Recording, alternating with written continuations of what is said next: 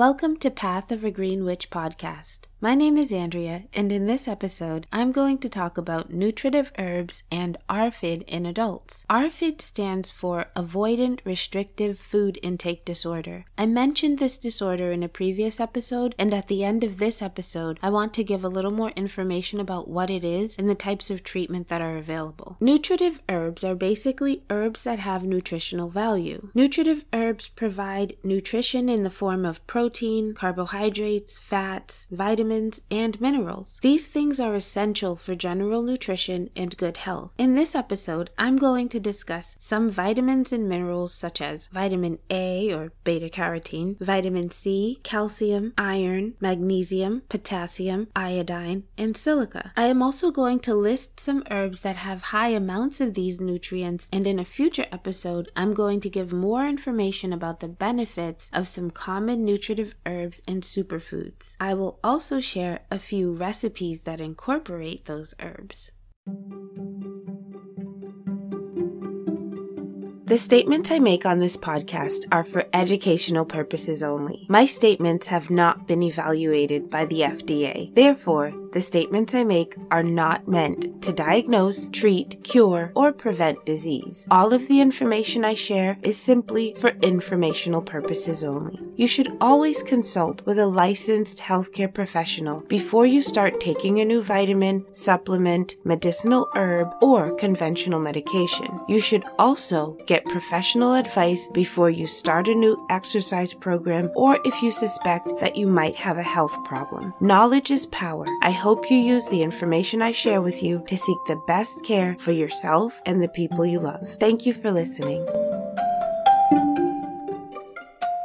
Your diet should provide you with all of the nutrition that you need, but there are various reasons why people become deficient in certain nutrients. Sometimes we just aren't eating enough, and sometimes we aren't eating the right things. Nutritive herbs can bridge the gap between diet and dietary supplements. They provide concentrated nutrition in a whole foods package. The nutrients in a nutritive herb will be most potent and most easily absorbed if you eat the herb. That's why I'm going to share a few recipes that incorporate the whole herb, whether it's fresh, dry, or powdered. So look out for those recipes in a future episode. You can incorporate nutritive herbs into everything from broths, soups, stews, casseroles, smoothies, and stir fries. You can also consume nutritive herbs in the form of teas. Teas do an okay job of extracting nutrients from herbs, and nutritive herbs can actually be added to almost any tea blend. Super infused teas are steeped for at least four hours or up to overnight, and this concentrates the nutrients that are extracted extracted. Unfortunately, though, minerals are difficult to extract from herbs regardless of the method of processing. It can be difficult for your body to absorb minerals from herbs, especially if you have poor digestion. So, this means that you might need a much larger dose to get the same effect if you have poor digestion. There are recipes like super infusions, decoctions, broths, smoothies, and pestos that can offer a substantial dose of minerals. Standard infusions and herbal vinegars don't don't provide as much of a mineral dose as super infusions and other recipes, and tincturing won't extract minerals from herbs at all. So, the best way to get the most out of your nutritive herbs is to eat the herbs in their whole form. A tonic is a term that is used to refer to herbs that are known for their relative safety and for the various positive effects that they can have on your overall health. Nutritive herbs are basically tonics because they support your overall health by improving the function of one or more systems in your body. And just like tonics, nutritive herbs are usually safe with few or no side effects. They also tend to be multifaceted, meaning one herb can provide several different nutrients as well as other health benefits. A single nutritive herb can serve as a tonic for more than just one system. Incorporating nutritive herbs into your daily diet might result in many improvements in your overall health.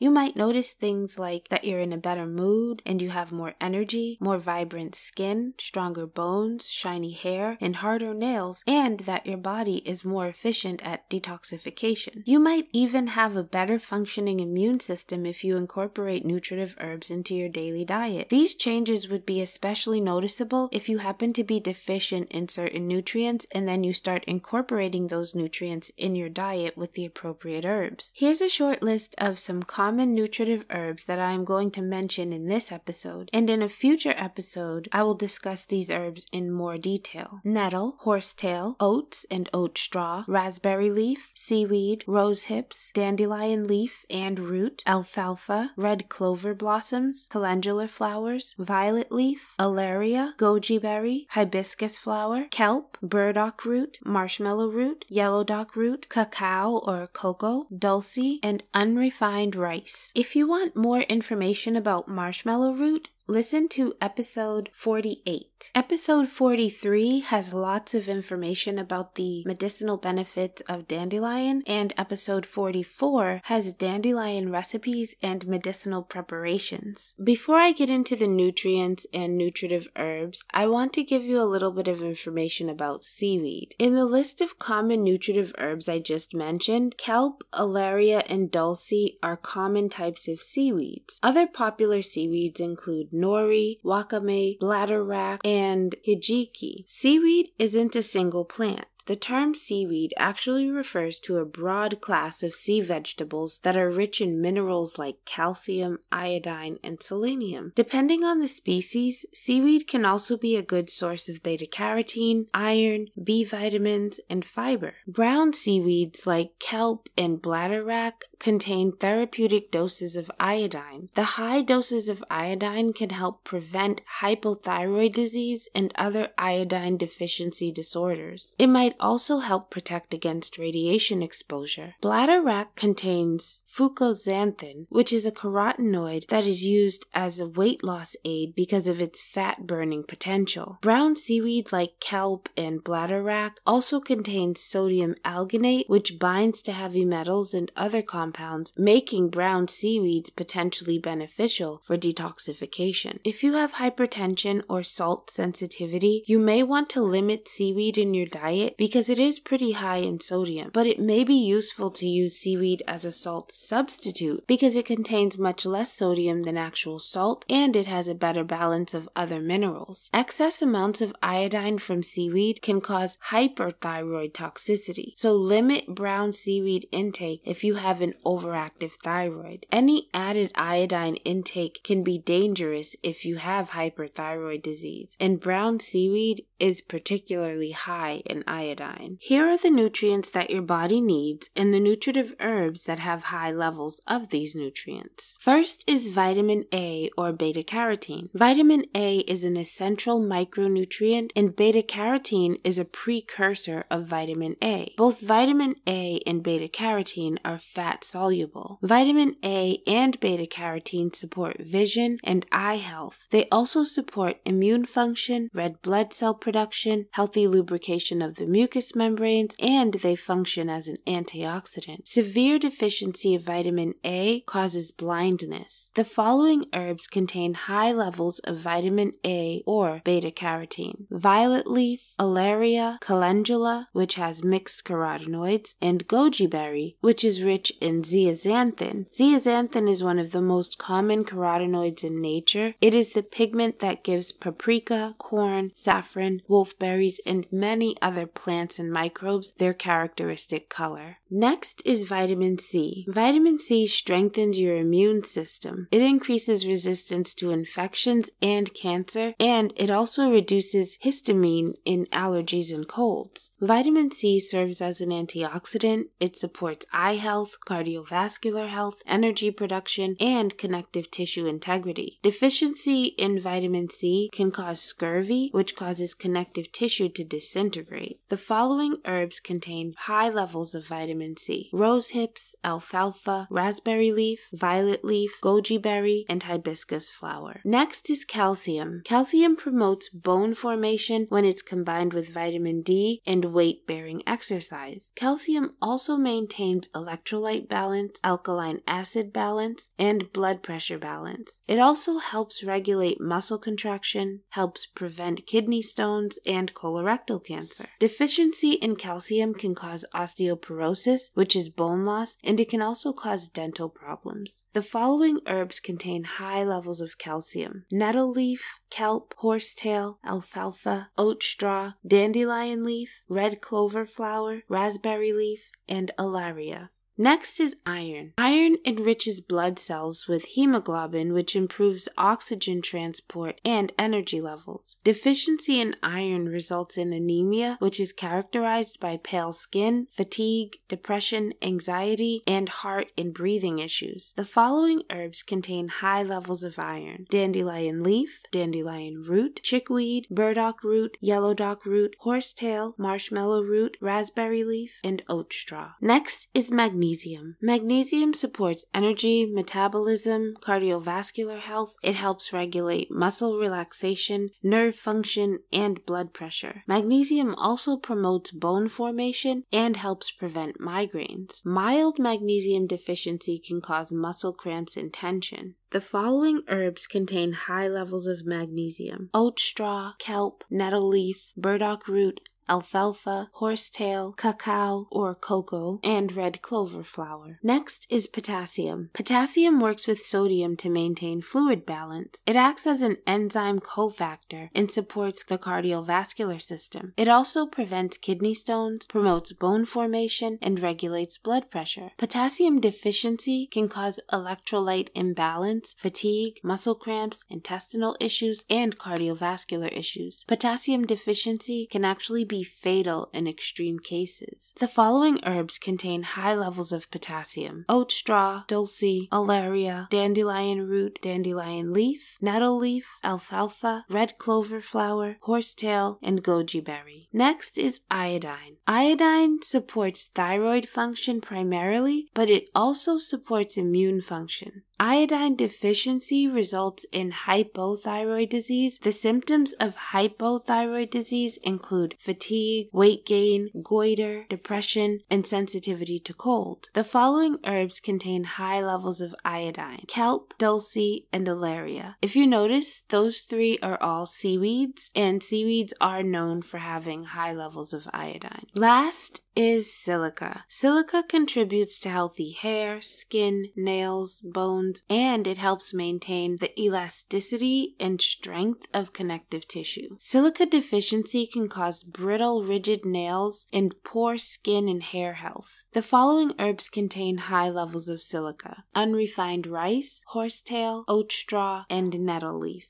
Nutritive herbs are a great way to address mild nutrient deficiencies. Digestive problems and eating disorders can lead to malnutrition. I mentioned ARFID in a previous episode, and I want to give a better explanation of what it is. Unfortunately, ARFID is not just a disorder of childhood.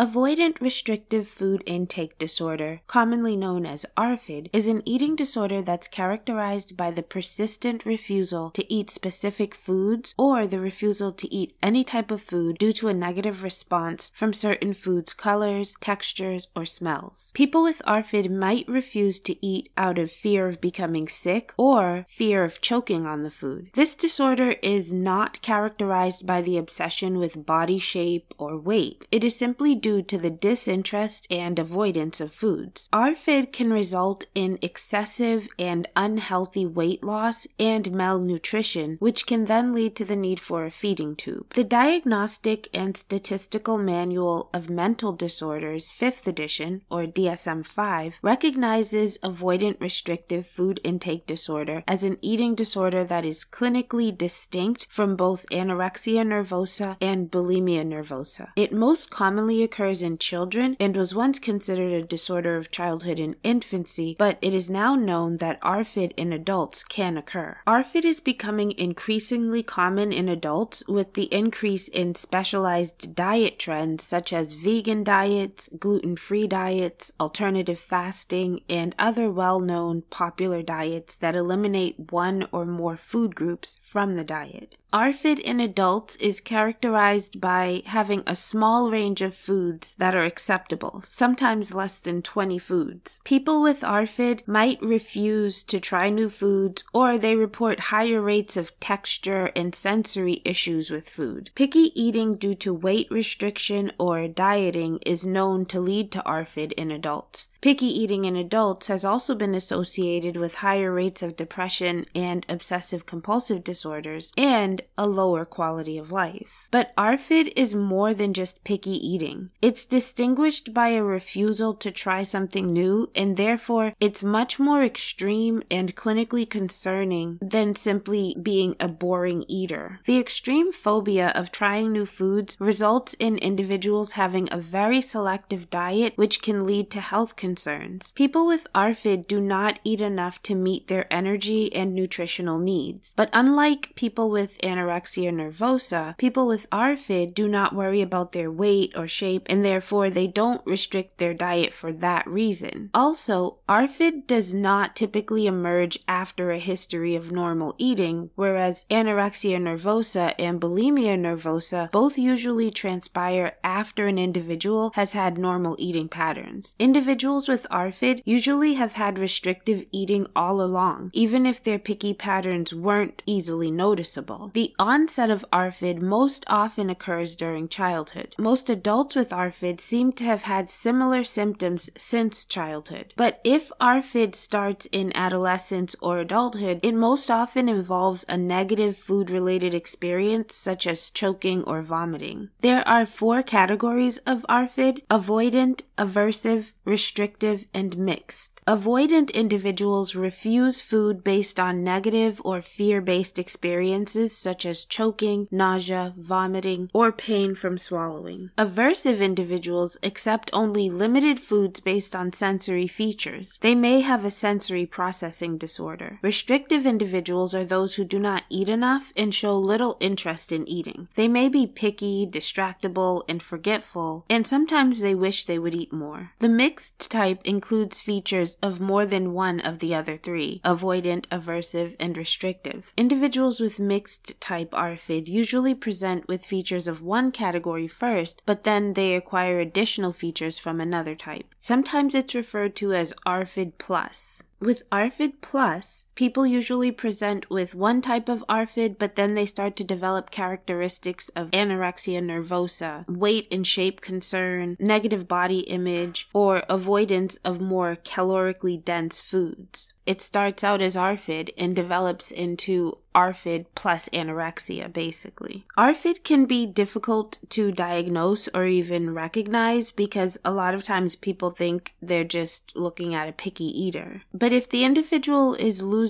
weight or if there's a child that's not gaining weight properly, this is concerning and it's worth discussing with a healthcare professional. There are treatment options available for ARFID in children and adults. The following are therapy approaches that are used to treat ARFID cognitive behavioral therapy, dialectical behavioral therapy, interpersonal therapy, family therapy, and exposure therapy. Seeking treatment for ARFID can be challenging because there are so many different treatment centers with like so many different treatment options, but it is important to address this issue. Ultimately, my goal in sharing this information is to help us all understand how to achieve better health. Like I stated in a previous episode, ARFID is something that I struggle with and something that I recognized in at least one of my children. I think my daughter had the aversive type of ARFID, where individuals accept only limited foods based on sensory features. They may have a sensory processing disorder. So I mentioned that my daughter was diagnosed as being on the spectrum, and they actually specifically specifically said that she had a sensory processing issue. I am even more convinced that she had aversive ARFID. I remember she had a list of maybe three or four foods that she would eat. They were yogurt, bananas, and